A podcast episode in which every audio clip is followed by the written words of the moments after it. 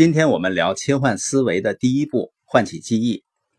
我们大脑中的思想信号呢，它来自于两个源头，一个是通过我们的五官，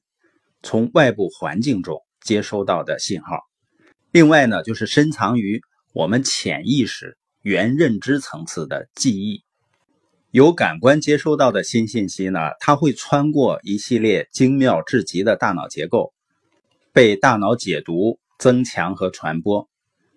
一旦新信息进入大脑内部呢，我们的大脑就会进入待命状态，准备围绕着新信息更新和构建新的记忆结构。过去的记忆和刚接收的新信息，它会以某种方式互相连接，这样呢，记忆就从潜意识原认知层次浮起，进入意识认知层次。也就是说，我们大脑中的记忆结构呢，就像森林中的大树一样，新信号就像一阵微风，吹过记忆的丛林。研究表明呢，会有四到七棵思想树被激活，相关记忆呢会进入意识认知层面，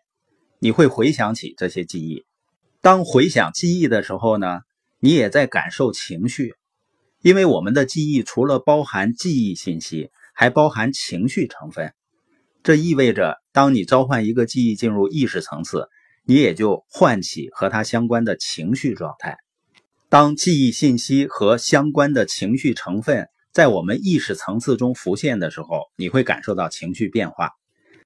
就像你接受到一个信息，比如一个人呢在谈到他在单位里受到不公正的待遇，而你之前有类似的经历，你的记忆就会被这个信息唤起。同时呢，你的情绪状态也被会唤起。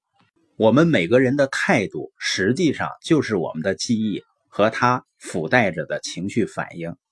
如果被激活的是消极的态度，那情感反应就会消极或者紧张；如果被激活的是积极态度呢，情感反应就会祥和平静。这时呢，我们要认真的检查我们的情绪反应，就像进入机场要安检一样。要体察浮现在你意识层次中的记忆或者思想，激活了什么样的态度？详细的描述你的大脑感觉啊，你的身体感觉怎么样？也就是说，当一个思想或者记忆和它附带着情绪反应进入到意识层次的时候呢，会产生一个信号。具备很多神奇功能的下丘脑能回应这个信号。下丘脑呢，就像一台高速运转的处理器，积极响应着你的情绪反应和思想状态，深刻影响着你的情商和智商。也就是说，如果你在焦虑或者担心，下丘脑就会做出反应，释放荷尔蒙。这些荷尔蒙呢，进一步促使脑垂体释放更多荷尔蒙。如果荷尔蒙过多，将导致神经错乱，最终呢，我们无法冷静思考。思维就陷入混乱和模糊的状态，而如果调整的态度积极，不杞人忧天，下丘脑呢就会分泌促进心态宁和的荷尔蒙，并促使大脑和其他脑区分泌有益的神经递质，帮助你冷静思考，构建积极稳固的思想和记忆网络。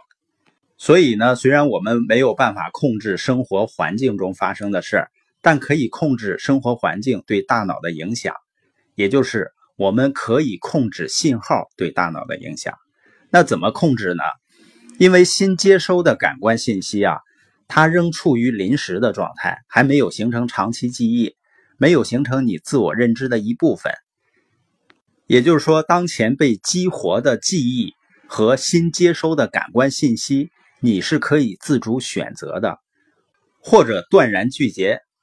或者呢，接受它进入你的思想和精神，最终沉淀在潜意识层次，被自动化，并进一步控制你的行为模式。所以呢，尽管你不可能完全控制环境，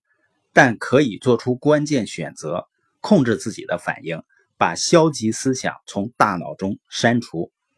本节播音的重点呢，就是当你唤起记忆或者接收到新信息的时候，你要知道，你能够自主选择。接受或拒绝流经头脑的思想。